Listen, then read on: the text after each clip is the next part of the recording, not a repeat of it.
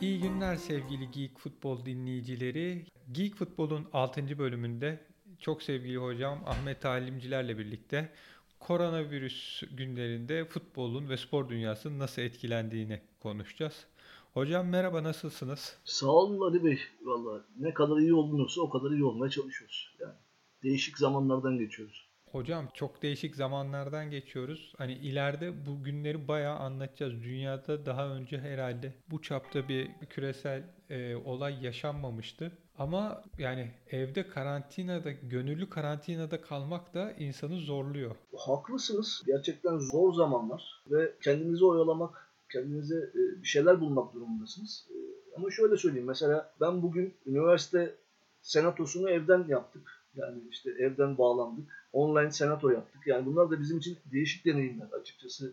Daha önce e, yaşamadığımız şeyleri yaşamam, yaşamak e, durumunda bıraktı bize bu virüs. Yani bu virüsün teknolojiyle olan bağımızı geliştirdiği kesin. Biz zaten herkese aynı şeyi söylüyoruz. Evde kalın, mümkün oldukça evden çıkmayın. Canınız sıkıldıkça yayınlarımızı dinleyin. evet. Hocam geçen programda liglerin ertelem biz konuştuğumuz zaman henüz e, Futbol Federasyonu ligleri erteleme kararı almamıştı. Bizim programdan sonra kayıttan sonra karar alındı. Sonra da işte başta Fatih Terim olmak üzere spor dünyasından pek çok isimde koronavirüse rastlandı. İşte Göksel Gümüşdağ'da rastlandı. Fenerbahçeli bir futbolcu da yabancı bir futbolcu da olduğu söyleniyor. Yani spor dünyasında bu koronavirüs yayılıyor ama sanki federasyon biraz geç kaldı gibi de geliyor. Ne düşünüyorsunuz? Şimdi şuradan başlayalım. Aslında ben dün bununla ilgili bir yazı yazdım. Yazdığım yazıda da iki örnek olay üzerinden devam etmiştim. Bir tanesi Fenerbahçe Beko örneğiydi. Fenerbahçe Beko takımındaki birkaç sporcuda ve orada yer alan idareci heyet içerisinde bulunduğundan söz edilmişti. Ve ikinci örnekte Abdurrahim Albayrak, Galatasaray'ın ikinci başkanı Abdurrahim Albayrak ve eşi Şükran Albayrak'tı. Ben yazıyı yazdım. Akşam saat e, dün gece saat 10 sularında işte Fatih Terim'de pardon evvelsi gün e, 10 sularında Fatih Terim'de de koronavirüs pozitif çıktı, testin pozitif çıktı e, bilgisi geldi. Hatta yazının en sonuna da bir not olarak ilave ettim. En altında not vardı. Evet. Yani yazının altına sonradan mail yoluyla dedi, belirttim. İşte bunu da belirtmemiz lazım diye. Onlar da belirttiler sağ olsun. Şimdi durum şu. Biraz geriye filmi biraz geriye saralım. Oradan başlayalım. Türkiye hakikaten e, işte bu süreç içerisinde bize çok daha geç geldi. Gayet iyi biliyoruz. Yani Avrupa'nın pek çok ülkesinden, e, dünyanın pek çok ülkesinden bize geç e, bu virüs sirayet etti. Ve bununla ilgili bir takım önlemler alındı. Bununla ilgili bir itirazımız yok. Ama biz birkaç hafta boyunca hatırlarsanız liglerin durdurulması ile ilgili taleplerimizi e, lig futbolun 4. ve 5. programlarında dile getirmiştik. Bunları belirtmiştik. E, bunu belirtirken de e, özellikle şuraya vurgu yapmıştık. Yani söz konusu liglerin devam etmesi demek bir anlamda temasın olması ve oraya gelecek olan insanlar vasıtasıyla bunun yayılması anlamına geleceği için büyük tehditler içerdiğinden söz etmiştik. Hatta geçen hafta bir önceki hafta liglerin seyircisiz olarak oynatılmasının yaratmış olduğu, yaratabileceği etkilerden de bahsetmiştik. Ve tam da bunun üzerine önce Fenerbahçe Beko'daki hadise ardından Abdurrahim Albayrak ve tabii ki Fatih Terim'deki durum patlak verdi ve bunun üzerine de e, kamuoyunda bir takım tepkiler gündeme geldi. Şimdi yine bu süreçte tekrar bakalım bütün bu olup bitenlere. Örneğin e, yazıda da ben onu belirttim. Fenerbahçe Beko'nun oynadığı karşılaşmalar var. Yani Fenerbahçe Beko takımı arka arkaya bir takım karşılaşmalar oynuyor.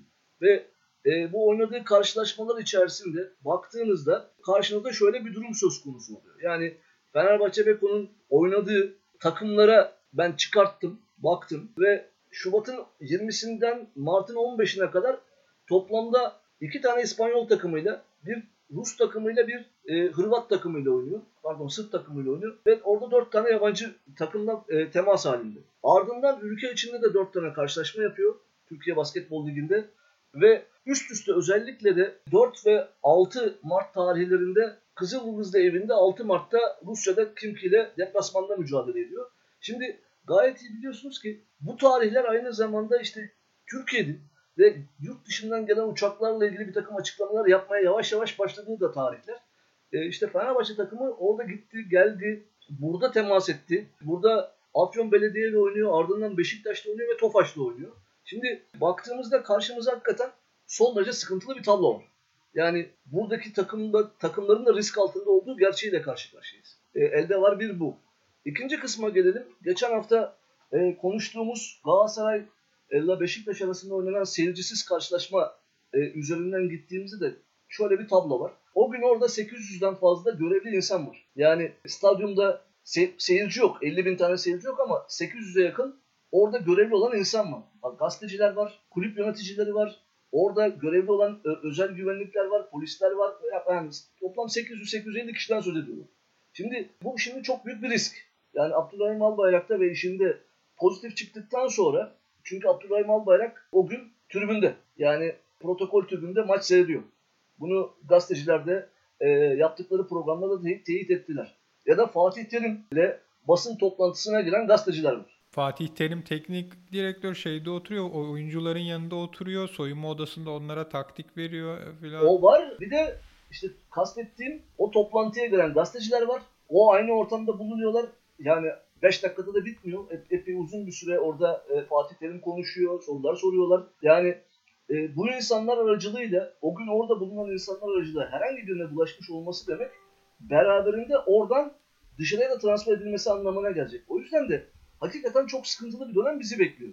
Şimdi bu olay patlak verdikten sonra bütün bunların yansımaları oldu. Twitter'da, sosyal medyada bayağı büyük eleştiriler getirildi. İşte Futbol Federasyonu'na yönelik, Basketbol Federasyonu'na yönelik çünkü örneğin Basketbol Federasyonu Fenerbahçe Beko'dan e, geçmiş olsun diyor sadece. Yani bir yaşananlarla ilgili hiçbir dahli olmadığını, hiçbir sanki kendisinin e, hiçbir kabahati yokmuş gibi çok böyle bir geçmiş olsun dilekleriyle işi toparlıyor. Benzer durum mesela Fatih Terim'le ilgili bildiğim kadarıyla henüz Futbol Federasyonu'ndan bir geçmiş olsun mesajı falan da yok. Burada bizi sevindiren gelişme şu, kulüpler Fenerbahçe Beko'nun yaşadığının hemen arkasında ilk mesajı gönderen mesela Trabzonspor kulübüydü. Abdülhamim Albayrak sonrasında Fenerbahçe'den, Trabzon'dan, Beşiktaş'tan bütün kulüplerden mesajlar geldi. E, Fatih Terim sonrasında da aynı şey oldu. Yani baktığınızda hakikaten kulüpler buna daha duyarlılar. Daha fazla e, ön planda yer alıyorlar. Ama bir taraftan da baktığınızda burada büyük bir yanlış var. Ve o yanlışı yapanlar hala ağızlarını açıp tek kelime etmiyorlar. Yani biz yanlış yaptık. Bunu Fatih Terim'in söylediği dönemde gerçekten haklıydı e, diyemiyorlar. E, ve bu burası bence asıl üzerinde durmamız gereken nokta burası. Hocam geçen programda da demiştik yani biz o zaman böyle koronavirüs kimsenin pozitif çıkmamıştı. Şu an çıkan herkese de geçmiş olsun diyelim. Ve o zaman şey demiştik böyle bir şey çıkarsa bu yayılırsa e, Türkiye Futbol Federasyonu sorumluluğu alacak mı? Hani ve ben şey demiştim ülke gerçeği almazlar. Evet. Birilerinin üstüne atarlar ve bir süre sonra da unutulur veya geçiştirilir. Yani oraya gidiyor gibi iş. Yani burada haklısınız. Kesinlikle oraya doğru gidiyor. Ama bir taraftan da tabii şimdi Fatih Terim gibi bir kişi olunca sesler daha daha yüksek çıkmaya başladı. Yani belki e, herhangi bir futbolcu kim olursa olsun bu tabii çok sıkıntı verici bir durumdur ama X takımından yani büyük diye nitelendirdiğimiz takımlardan değil de daha böyle Anadolu takımları içinden bir futbolcu ya da bir antrenör de gerçekleşseydi. Kayseri Spor'dan, Gençler heh, Birliği'nden. E, yani oralarda olsaydı belki bu kadar ses getirmeyebilirdi. Ama şimdi Fatih Terim olunca bir de Fatih Terim'in e, maç bitimindeki açıklamaları olunca tabii işler daha da dal budak sarmaya başladı. Çünkü yine o geceye döndüğümüzde Fatih Terim o açıklamayı yaptıktan sonra Türkiye futbol medyası içinde yer alan pek çok isim Fatih Terim'in söyledikleriyle e, adeta dalga geçtiler. Yani işte Tümer Metin'inden Rıdvan Dilmen'ine, Ahmet Çakar'ından e, bilmem kimine hepsi dalga geçer gibi.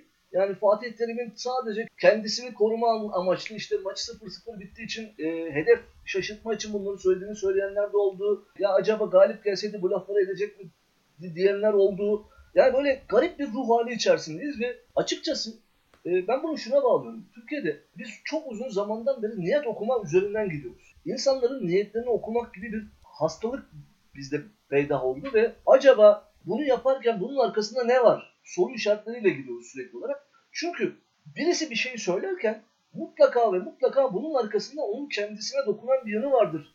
Anlayışı içerisindeyiz. E bu bize uymadığında söz konusu o kişinin söyledikleri doğru bile olsa bunu yanlışlama yoluna gidiyoruz ve kendimizi böyle temize çekiyoruz. Burada da aynı şey oldu. Yani o akşam Fatih Terim'in söylediklerini ne eleştirebilirsiniz. Yani 0-0 üstüne de oldu diyebilirsiniz. Ama bütün bunlara rağmen Fatih Terim'in söylediğinin doğru olduğu gerçeğini ortadan kaldırmıyor. Yani Fatih Terim'in doğru bir yere temas ettiğini ve gerçekten de liglerin oynanmaması gerektiği gerçeğini ortadan kaldırmıyor. Bunun üzerine konuşan yani ekranlarda yorumculuk yapan insanların söyledikleri şimdi Fatih Terim bu olaya yakalandıktan sonra daha da tuhaf bir hal aldı. Yani bu kişiler söyledikleriyle inandırıcılıklarını adeta yerlere sermiş oldular. Orada bulundukları pozisyonları maalesef işgal ettikleri ve e, gerçekten gerçek anlamda e, yorumculuktan uzaktan yakından ilgili ilişkili olmadıkları da ortaya çıkmış olmaya başladı. Yani siz bir olay yaşanıyor bunun üzerine bu olay olduktan sonra laf edebiliyorsun. Halbuki tam tersine e, sizin orada bulunma gerekçeniz bu olay olmadan evvel de bir şeyler söyleyebilmenizdir. Hatta ben bu konuda yine hatırlayın geçen hafta Sergen Yalçın'ı eleştirmiştim. Yani sanki hiçbir şey yokmuş gibi davranmıştı Sergen Yalçın. Ya maçı konuştu. Yani maçı konuşsanız ne olur? Orada konuşmanız gereken şeyi konuşmuyorsunuz ve siz maçı konuşuyorsunuz. Yani Sergen Yalçın şöyle söyledi. Bize maça çık derler çıkarız, çıkma derler çıkmayız. E, bu, bu mudur? Yani Türkiye'nin önde gelen futbolcularından bir tanesi olmuş bir kişinin e, gelecek vaat ettiği düşünülen bir teknik direktörün ağzından çıkması gereken laflar bunlar mıdır? Hayır bence değildir. Tam tersine iki çift laf eder orada. Bakın burada bunlar bu bu budur. Bu şekilde olmalıdır. Benim kanaatim budur dersiniz. Ondan sonra e, diğer tarafları dile getirirsiniz. Ama öncelikle bunları belirtirsiniz. Ve Sergen Yalçın e, bence çok büyük bir fırsatı kaçırdı. Böyle çok şeyli konuşmayı sevmem ama bence büyük bir teknik direktör olma fırsatını tepti Sergen Yalçın.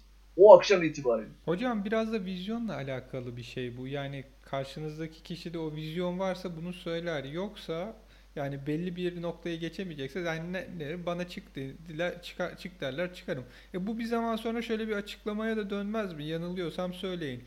E başkan bu maça çok asılmayın dedi. Hani bunu direkt söylemez de anılarında belki yazar ya da işte biri dedi ki ya bu maçı biz kazanmasak da olabilir. Hani yani bana yukarıdan ne gelirse e ben ona eyvallah derim. Hani bu sadece maça çıkma değil, maçı idare etme, kazanma, kaybetme bir sürü noktaya da gider bir zaman sonunda. Tam dediğiniz gibi bu vizyonla çok yakından bağlantılı. Açıkçası Fatih Terim'in bunları söylemiş olması tabii çok anlamlı, çok manidar. Çünkü bir de Fatih Terim bütün bunları yaşadı şu anda. Ama bir taraftan da tabii şunu da söylememiz lazım. Ya Türkiye'deki e, var olan ortam içerisinde e, bunu kaç tane antrenör söyleyebilir? İşte tabii bir de o boyutu var. Onu da e, dile getirmek lazım. Yani kaç tane antrenör buraya temas edebilir, kaç tane antrenör bunu vurgulayabilir ya da ekranda yorumcu bunu vurgulayabilir. Bunlar da ayrı tartışma konuları. Ama yine de ben şu kanaatliyim. Türkiye'de yani bu koronavirüs meselesi e, bittikten sonra Türkiye'de tıpkı dünyada olduğu gibi Türkiye'de de spor dünyası da futbol dünyası da değişmek, dönüşmek zorunda kalacak. Bunun başka yolu yok. Değişecek, dönüşecek ve burada artık kulüplerin geleceğe dönük olarak başka türlü bir şekilde konumlanmaları gerekecek. Burada antrenörler için de geçerli, bu futbolcular için de geçerli, e, taraftarlar için de geçerli, medya mensupları için de geçerli. Yani biraz daha farklı bir e, tabloya ihtiyacımız var artık bizim. Mesela biz niye şunu göremediğimizi konuşmalıyız. İngiltere'de Mourinho gibi, Pep Guardiola gibi örnekler de ortada ama bizden bakın böyle örnekler görmüyoruz.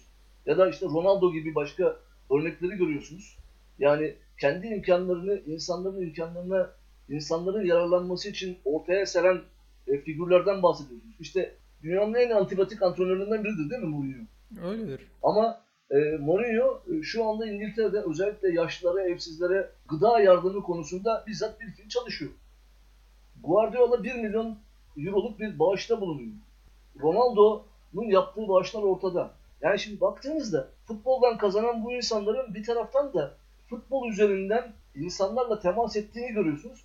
Ben bugüne kadar Türkiye'de yani bilmiyorum siz gördünüz mü ben görmedim. Yani herhangi bir futbolcunun böylesi yardımda bulunduğunu, bir açıklamada bulunduğunu ben denk gelmedim. Hocam şöyle bir iddia var ne kadar doğru bilmiyorum doğruluğunda uzaktayım araştıramadım da Fenerbahçe'nin eski kalecisi Volkan'ın Soma'daki ailelere bir dönem yardım yaptığı söyleniyordu. Ama yani ne kadar doğru bilmiyorum fakat dediğiniz hani dediğiniz açıdan yok Türkiye'de hani ailelere yardım hani bu şekilde bu büyük bir afette böyle bir yardım bir kampanya düzenlemek buna göre bir şey yapmak yok. Hatta şöyle de bir şey var. Genelde klasik ben yine Amerika örneği vereceğim ama mesela Amerika'da basketbolcular, beyzbolcular, Amerikan futbolcuları genelde kendileri bir vakıf kurarlar. O kadar para aldıkları için bizdeki sporcular da onlara hani onlar kadar almasa da bizim ülkeye göre çok yüksek paralar alıyorlar. O vakıflarla hayır işleri yaparlar. Ve o hayır işlerine göre de mesela senede bir e, kendi organizasyonları içinde hani en iyi en iyi vakıf ve bununla ilgili en iyi yardımları yapan kişi gibi e, ödüller alırlar. Mesela LeBron James'in şey vardır 100 milyon dolara siyahi eğitim kalitesi düşük yerlerde yaşayan çocuklar için özel okul kampanyaları vardı. Biliyorum biliyorum. Kimisi işte askerlere yardım eder, kimisi işte okuma engel, herkes bir şey seçer ve o konuda gider. Bizde hiçbir futbolcuda, teknik adamda, hiç kimse basketçi falan hani vakıf kurmaya geçtim. Hani böyle bir yardım, şu, benim şöyle bir şeyim var, bu gruba karşı hassasiyetim var. İşte ben bu gruba işte ne bileyim Darül Acize'ye, çocuk esirgemeye, sokak çocuklarına, çevre derneğine her dönem şu kadar bağış yapacağım veya şöyle işler yapıyorum gibi hiçbir şey çıkmıyor. Valla bildiğim kadarıyla bu konuda en ilginç isim gene Fatih Terim. Hatta dün mü bu Sonar'ın sahibi Hakan Bayrakçı onun bir yerde şeyini görmüştüm. Ee, yıllar önce, 40 yıl önce babasından duyuyor işte. Fatih Terim'in e, şeyde Darüşşafaka'da çocuk okuttuğunu. Babası Darüşşafaka'nın müdürü mü öyle bir şey.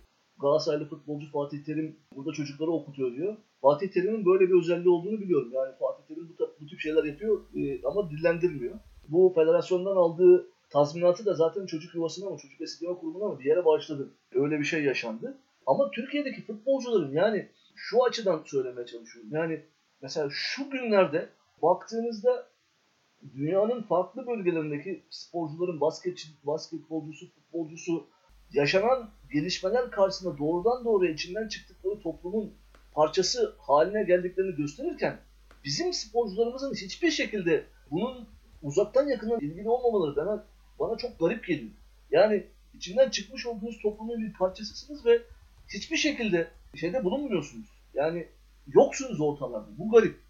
O yüzden de diyorum ki yani, yani büyük futbolcu olmak ve büyük şimdi herkes çok Ronaldo'yu çok eleştirebilir ama e, Ronaldo bir taraftan da e, dünyanın hakikaten çok farklı yerlerindeki insanlardan bu anlamda e, hem dualar alma hem de hayranlık beslenen bir figür. İşin bir de bu tarafı var. Yani bunu yaratabilmek, bunu ortaya koyabilmek de başka bir e, maharet ister. Yani insanlık boyutu gerçekten çok güçlü olması gerekiyor. Bizim futbolcularımız biraz bunları biraz daha fazla düşünmeliler bence. Hocam yani dünya mesela Ronaldo'yu beğenirsiniz beğenmezsiniz ama şu var dünyada çok az futbolcunun veya çok az insanın yapabileceği gibi Filistin meselesinde evet, net bir tavır koydu ve onun da arkasında duruyor. Hala duruyor. Israrla duruyor. Evet. Bazen bir karar almak, onun bedeli neyse öderim deyip onun devam ettirmek önemli bir şeydir. Yani biz geçen programda Metin Kurt'tan bahsettik. Hani sendika evet. şeyiyle veya işte Fenerbahçeli Kemalettin'i andık ama hani bazen bir sizi hani ileriye taşıyacak sizin bir legacy diyeceğim hani bir ileride konuşulacak şeyi bırakacak sizin arkanızdan. Hani o zaman koyduğunuz tavır söylediğiniz sözdür. Ama biz şöyle de bir şekilde büyütüldüğümüz için sen konuşma, sen öne çıkma, başına bir iş gelir. İşte tek akıllı sen misin? Bir tek sen mi kaldın? Hani bizde sürekli e, ilkokuldan itibaren böyle mahallede, ailede, okulda sen öne çıkma, sen o aklındakini söyleme. Hatta biraz daha ilerletirsek sen sakın devleti karşına alma, onunla ilgili kurumları karşına alma, eleştiriler yapma gibi büyütüldük. Evet, Bu doğru, doğru, son işte gezi döneminde, gezi gençliğiyle bunlar kırılmaya başlandı ama hani esas daha belli bir yaşın üstündekilerde hala bu çok yok. Yani Futbolcularda da böyle mesela Sergen Yalçın'ın açıklaması da öyle bir örnek. Yani benden üsttekilerin filan canını sıkmayayım öyle bir açıklama yapmayayım sonra başım belaya girmesin. Ama işte Fatih Terim gibi bir noktaya geldiğinizde yani artık ben bu işin en iyilerinden biriyim. Ben bu dünyada bu işi en iyi yapan kişilerden biriyim. Ben istediğimi söylerim. Hani benim başıma ne gelirse gelsin ben hayatımı bir şekilde devam ettiririm. Kimse de hani bu dönem dahi bir karalama yapılsa hani ileride tarihten beni silemezler. Hani gerçekten bir işte başarılıysanız, kendinize güveniyorsanız bunu daha rahat söylüyorsanız ya da bir şeye gerçekten inanıyorsanız pozisyonunuz ne kadar küçük olursa olsun yine de onu savunup arkasından gidebiliyorsunuz. Ama bu biraz kişinin kendi içinden gelmeli biraz da dışarıdan hani bir, görüp öğrenmesi gerekiyor. Yoksa öbür türlü bizim eğitim sistemi mahalle baskısı içinde büyüyenlerin çok kolay yapabileceği bir durum değil.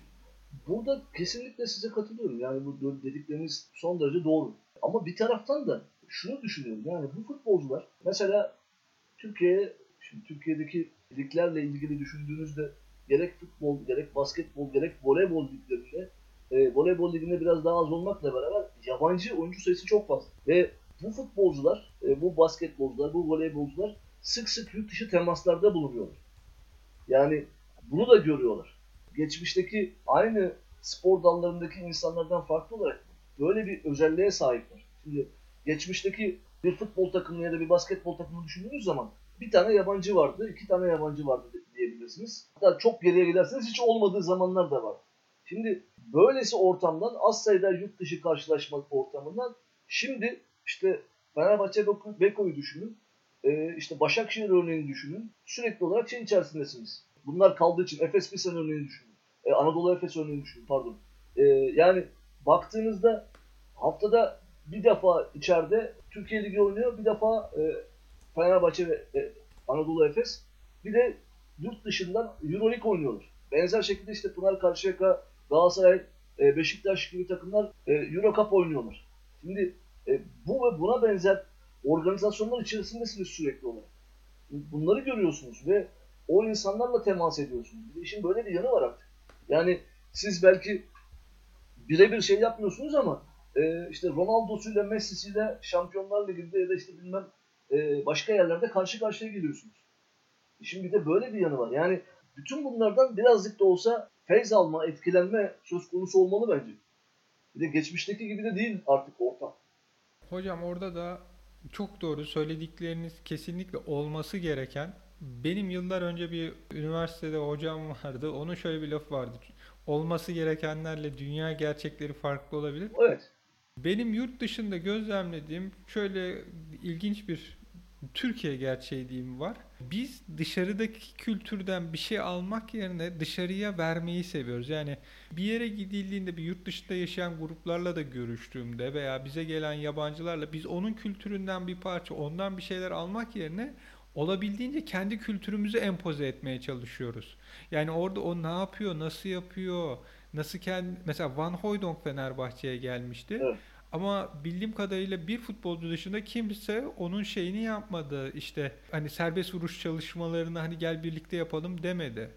Hani böyle bazı şeyleri öğrenebileceği, alabileceği kişiler varken bile yararlanmayıp hani ben kendi kültürümü vereyim. Ben onu şey yapayım. Kendi kültürümden parçalar vereyim. Türk kahvesini öğreteyim. işte kebapları öğreteyim tesbih çekmeyi, nargileyi öğreteyim. Ama ondan bir şey... Baklavayı öğreteyim. Baklavayı öğreteyim. Ama ondan bir şeyler alayım, ondan bir şeyler öğreneyim. Orası bizde hep kapalı kalıyor.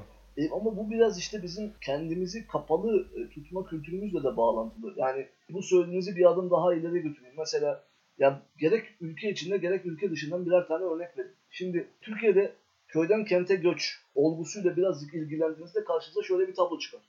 Köyden gelenler bir yere yerleştiklerinde kendi köylülerini de yanlarına getirdiler. Yani mesela biz yıllar önce Kadife Kale'de bir araştırma yapmıştık. Bölümdeki birkaç iki arkadaşla beraber. Konyalılar Mahallesi, Balkanlar Mahallesi ve Mardinler Mahallesi. Şimdi Mardin Mahallesi'ne, Mardinliler Mahallesi'ne gittik. Muhtarın arkasında, oturduğu masanın arkasında Mardin'in fotoğrafları var. Ve sorduğumuzda şunu söylemiştim. Bizim için dedi, burası küçük Mardin. Yani orayı Mardin olarak kodluyor ve Mardin olarak yaşıyor. Bütün alışkanlıkları da o çerçevede. Mesela çok katı bir şekilde Mardinlilerle Konyalılar arasında böyle bir sınır var. Geçmiyorlar. Temas etmiyorlar. Bunun benzerini işte Almanya'dan örnek vereyim. İşte Almanya'ya giden Türk işte 50'lerin ortasında 60'lardaki o Almanya göçü oraya çalışmak için giden ailelere baktığınız zaman çok uzun bir süre kendilerini kapalı tutuyorlar. Hatta e, benim TRT'de katıldığım bir 11. Peron programı vardı. Oradan şöyle bir hikayeyi e, okumuşlardı. Hiç unutmuyorum onu. O kadar uzun süre e, kapalı kalmışlar ki çalıştıkları yerin hemen bir 5 dakikalık mesafede e, bir Türk orada kasap olduğunu ve oradan et alabileceklerini bile öğrenmemişler. Yani öylesine büyük bir kapalılık. Dil konusunda benzer şekilde kültür konusunda yani bu biz kendimizi kendimizle sınırlıyoruz ve onun dışına pek çıkmıyoruz. Bu e, söyledikleriniz son derece doğru. Yani futbolcular için de geçerli, işte diğerleri için de geçerli. Öyle olduğu için de mesela yine hatırlayın şimdiki kuşak biraz daha farklı belki. Durum biraz daha farklı gerçekleşiyor ama e, bir dönemin e, örneklerini hatırlatalım. Yani birkaç örnek örneği söyledim bizi dinleyenlere. Mesela Okan Buruk gitmişti, Emre Belezoğlu gitmişti, Hakan Şükür gitmişti. Yani çok kısa süre sonra da geri dönmüşler. Yani yapamamışlar. En kısa kalan Hakan Şükür'dü. Torino'ya gidip direkt dönmüştü. E, o, o hiç yapamamıştı zaten. Uzun süre kalan Tugay Kerimoğlu'ydu Blackburn Rovers'ta ve e, Nihat Kahveci'ydi. Yani onun dışındaki örnekler hatırlayın yani gittiler geri döndüler. Yani çok uzun süre kalamadılar, yaşayamadılar. Oraya adapte olamadılar. Ama şimdi bakıyorsunuz mesela e, Çağlar Soyuncu'nun örneği, diğer liglerdeki örnekler işte Yusuf Yazıcı gitti, oraya gittiğinde e, Fransızca konuştuğunu görüyorsunuz. Yani bunlar önemli faktörler. Yani o adaptasyon sürecini daha farklı geçirme yolundaki faktörler. Umarım bu daha da artar. Çünkü o entegrasyonu sağlamak zorundasınız. Çünkü özellikle bugün spor küreselleşmiş bir faaliyet dalı. Yani bugün hangi alana bakarsanız bakın küresel bir organizasyon bütününden göreceksiniz. Farklı renklerden, farklı dillerden insanlar, farklı inançtan insanlar bir arada oynuyorlar. Yani bugün bizim liglerimize şöyle baktığınız zaman işte Süper Lig için de geçerli, Türkiye Basketbol Ligi için de geçerli, Voleybol Ligi için de geçerli. Yani öylesine çeşitlilik egemen ki yani oradaki çevirmenlere müthiş iş düşüyor. Yani antrenörlerin o en önemli parçası bugün çevirmenler. Orada orada görev alan insanlar. Yani hocam dilerim hani bizim kodumuz sporcular olduğu için sporcular ama diğer gençler de yurt dışına giden gençlerimiz de veya eğitim hayatlarının bir döneminde bir haftalığına da olsa yurt dışına gidenler de bir şekilde oradan hani kendi kültürümüzü verirken oradan da bir şeyler alıp kendi kültürümüzü empoze edip daha iyi noktaya getirme yoluna bakarlar. Bir de siz benden daha çok daha e, bu konuda şeye hakimsiniz. Çok daha farklı geldiğiniz için. Kendi kültürünüzü verebilmeniz için karşı kültürle de temas etmeniz gerekiyor. Yani hiç temas etmeden onu başaramazsınız. Ben size şöyle birkaç örnek vereyim. Geçen sene İsveç'teydik. E, Stockholm'de. İşte Stockholm'daki birkaç kişiyle görüşüyoruz. Bana şey diyorlar. Kulu'dan mısın? Şimdi ben ilk gittiğimde Kulu diye bir il yok. Kulu neresi filan. Sonradan kısa bir süre sonra şunu anladım.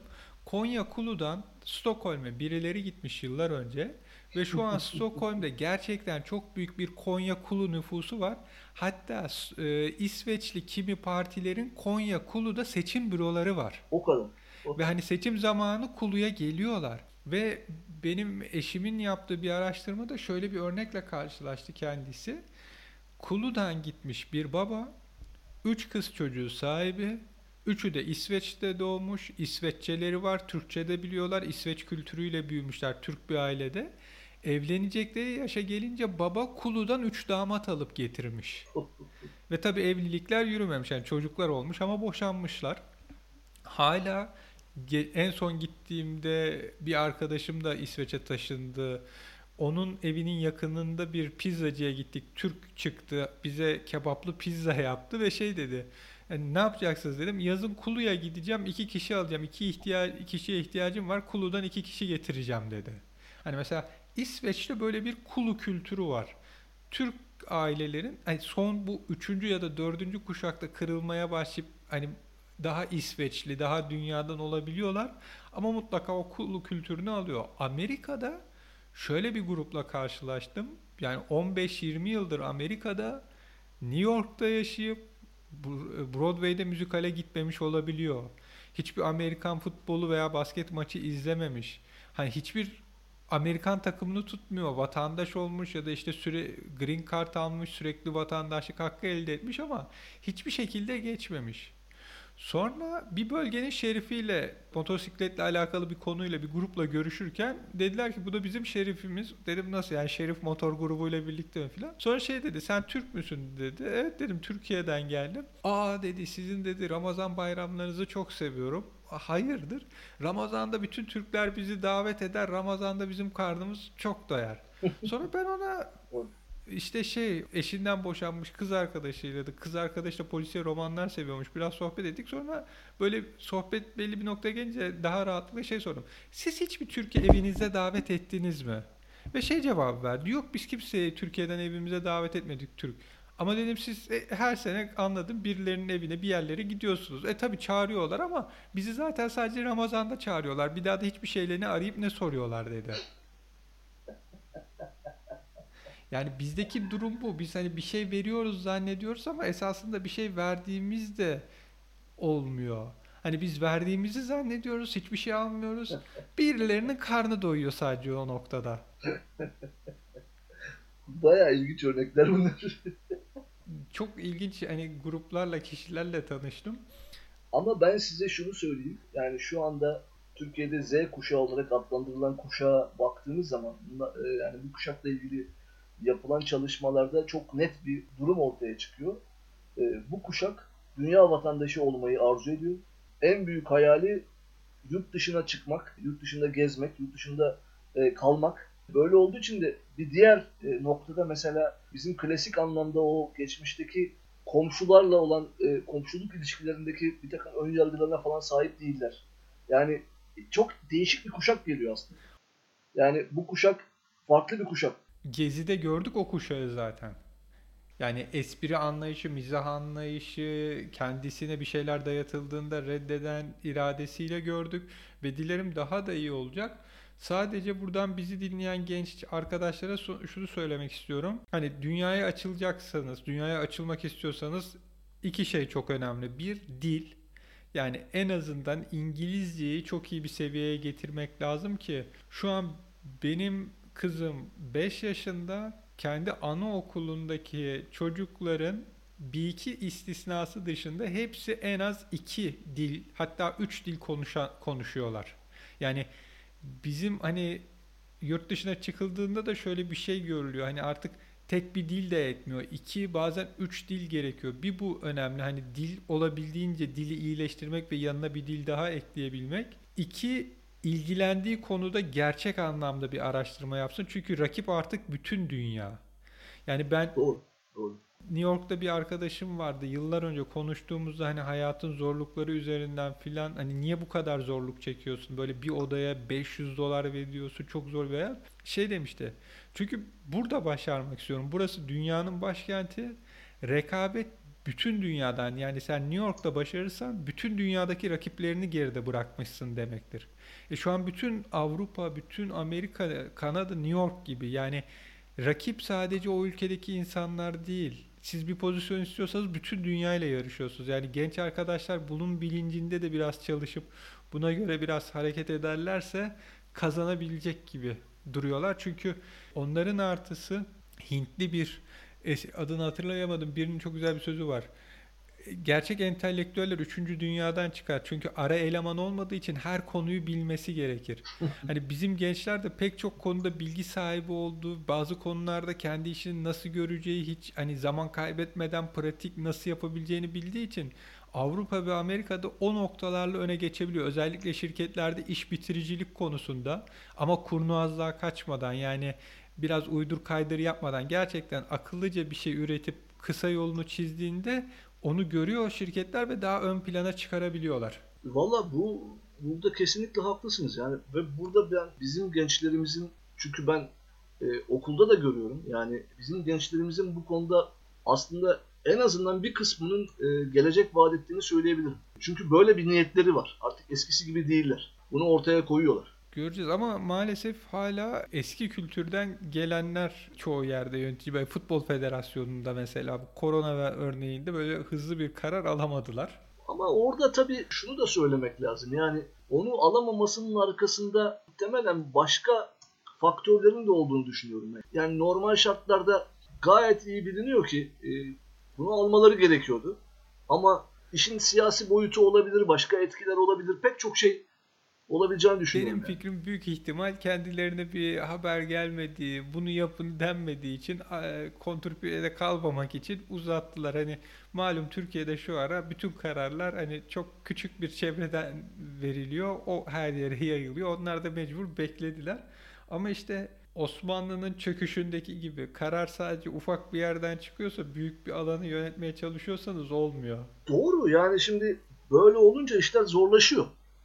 Ee, kolay bir süreçten söz etmiyorsunuz. O zaman hakikaten daha farklı gidiyor. Aslında öyle bir dönem bizi bekliyor ki şimdi e, biraz o, o tarafa da temas etmek lazım. Yani koronavirüs sonrasında hayatımız ne gündelik hayatımız ne toplumsal hayatımız ne ülkelerin ekonomik ve siyasal yapılanmaları aynı şekilde kalacak gibi gözükmüyor. Bütün o alışkanlıklarımız, bütün bu ezberlerimiz bozulacak. Oraya doğru gidiyoruz. O yüzden de ben bunun spor alanı için de geçerli olduğunu düşünenlerdenim. Hatta e, işte evvelki dünkü, yaz, dünkü yazımda onu da anlatmaya çalıştım. Yani bakarsanız artık bu kadar çok insanların kendi sağlıkları ile ilgili endişesi arttığı bir ortamda siz binlerce insanı aynı e, ortama toplayıp işte yan yana maç seyrettirebilecek misiniz? Bu kadar kolay ol, olabilecek mi? Bu ondan çok emin değilim.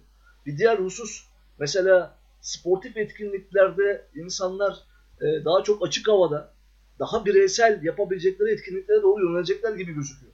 Yani bütün bunlar e, bizim spora yönelik anlayışımızı, spora yönelik ilgilerimizi de yeniden şekillendirecek. Yani önümüzdeki dönem hayatın her alanında olduğu gibi spor atmosferini de yeniden biçimlendirecek gibi duruyor. Hocam post korona dönemin büyük değişimlere yol açacağını ben de düşünüyorum. Ben de son yazımda o korona sonrası hayatta neler bekliyoruz diye yazdım ama belli şeyleri de çok değiştirmeyecek. Tabi bu spor alanında değil daha dünyanın idari şeklinde düşüncelerim var. Fakat dilerim spor e, konusunda hani sizin dediğiniz noktalarda değişimlere gidilir dönüşümler yaşar. Ayrıca genç sporcular da yurt dışındaki örnekleri görüp bunları ülkemize getirirler. Yani ben canı gönülden bir iki sporcunun açık açık böyle bir vakıf kurup ya da bir dernek kurup bir konuda yani her yere yetişmek imkansız bir konuda bir yeri seçip oraya bağış, etkinlik yapmasını istiyorum yani canı gönülden de desteklerim. Bunlar olacak ama e, yani öyle söyleyeyim size. Bunlar eninde sonunda yaşanacak süreçler. Çünkü hayat hayatın her alanı değişirken sizin aynı kalabilmeniz mümkün olmaz. Hayat size bunu bir anlamda dayatıyor ve dayatmaya da devam edecek. Yani Türkiye'de bundan dünyanın gidişatından ayrı bir yerde duracak durma şansına sahip değil. Yani eninde sonunda hayatın içindeki bütün bu olup bitenler e, Türkiye'yi de çok yakından etkileyecek ve buna uygun şekilde yeniden revize olmak zorunda kalacağız. Yani bunun çok net benim gördüğüm buraya doğru gidiyor iş. Hocam bir de program bitirmeden kısaca olimpiyatlara değinmek istiyorum. Orası da hani çok muğlaktı ama Kanada ve Avusturya biz göndermeyeceğiz sporcularımızı dedikten sonra Japonya'nın da isteği üzerine ve olayın çok daha büyüyeceğinin anlaşılmasıyla geri adım attı Olimpiyat Komitesi. Siz yani bütün dünya her şey işler mişler durdu ve yani bütün dünyada çok fazla şey durdu ama şeyi nasıl görüyorsunuz? Yani bu Avrupa Kupası ertelendi, olimpiyatlar ertelendi, ondan sonra işte ligler ertelendi, her şey ertelendi. Hani bu süreç hani şu an en erken Eylül gibi düşüşe geçecek deniyor. Eylül gibi etraf düzelecek deniyor ama yani sizin görüşünüz de bunlar düzeldikten sonra hani ligler nasıl gider? Hani Avrupa Kupası filan neyse 2021 çok şey değil de hani ligler nasıl olur? Avrupa'da ligler, Şampiyonlar Ligi Hani bununla ilgili sizin bir düşünceniz, sizin bir öngörünüz var mı? Valla şöyle söyleyebilirim. Yani bu süreç tabii ki çok zor bir dönemden geçiyor bütün insanlık açısından. Yani herkes şu anda öncelikle sağlığını düşünmek zorunda. Hatta biz e, birkaç program önce de aynı şeyleri söylemiştik. Yani öncelik sağlıkta ve buradaki organizasyonlar bütün bunlar işin e, bir anlamda teferruatı niteliğindedir. Ama bir taraftan da tabii şöyle bir gerçeklik var. Söz konusu olan bu teferruat çok büyük bir bütçeyi, çok büyük bir ekonomiyi de besliyor. Buradan tüm dünyada binlerce hatta milyonlarca insan e, ekmek yiyor. Şimdi de böyle bir yanı var.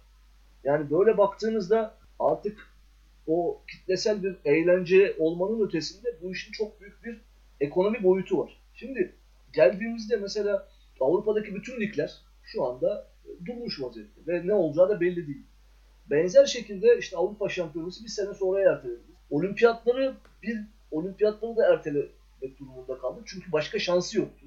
Yani buraya doğru gidiyor. Ama tabii şunu da düşünmek lazım. Mesela olimpiyatları ertelediğinizde mesela Avrupa Şampiyonası gibi olimpiyatlar gibi organizasyonlar ertelendiğinde e, mesela bir, bir sene sonra e, sporcu açısından mesela bizim Türkiye milli takımı açısından bakalım Avrupa Şampiyonası'nda oynayamayacak futbolcularımız oynayabilecekler muhtemelen. İşte e, sakatlıkları geçmiş olacak. Bu önemli bir avantaj olacak ama mesela şu tarafından bakın. Eğer bu bu yaz her şey normal gitseydi muhtemelen Emre Belezoğlu e, hayatının son turnuvasına katılmış olacaktı. Ama muhtemelen bir sene sonra böyle bir şey pek mümkün olmayacak gibi. Bu tarz örnekler verebilirim. Şimdi bütün bu olan bitenler üzerinden e, tekrar değerlendirdiğimizde ise karşımıza şöyle bir tablo çıkıyor. Şimdi şu anda herkes doğrudan doğruya insanların sağlığına, yaşam koşullarına ve ölüm ölüme odaklanmış vaziyette. Ve burada e, böylesi bir ortamda ligi konuşmak, mesela bana çok tuhaf geliyor. Türkiye'de playoff konuşuluyor. Böyle garip şeyler. O konuda da yeni açıklama yaptılar. Nihat Özdemir'in bir açıklaması var. Yani şu süreçte hiç böyle bunlara bakmıyoruz. Sporcularımızın ve işte şey insanların sağlığı önemli. Yani, böyle bir düşüncemiz, böyle bir gündemimiz yok dendi. Az önce böyle bir açıklama ama yapmış. Şimdi durduk durduk yerde de bu çıkmaz. Yani birileri mutlaka bunu dile getiriyordur. Getirmiyor da değildir yani.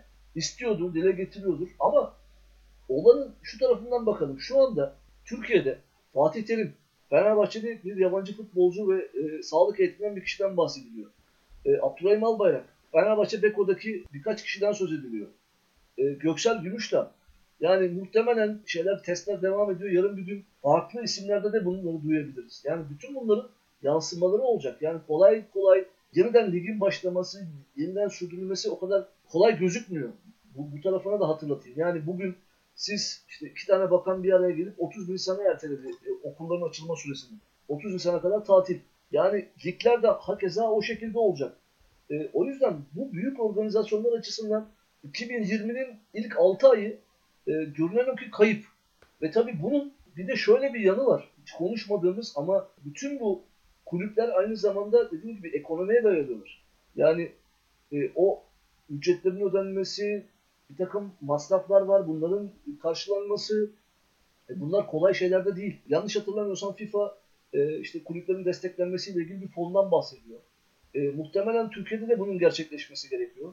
Yani Türkiye'de de Futbol Federasyonu'nun, Basketbol Federasyonu'nun, Voleybol Federasyonu'nun gayet iyi gelirlere sahip olduklarını biliyoruz. Yani bu gelirleri en azından kulüplerin bu zor zamanlarına kullanmaları gerekiyor. En azından bu e, işte özellikle personel ödemeleri için bunların karşılanması gerçekleşebilir. Son olarak şunu söyleyebilirim. Bu gidişat gerçekten tüm dünyada olduğu gibi Türkiye'de de daha yeni başlıyor.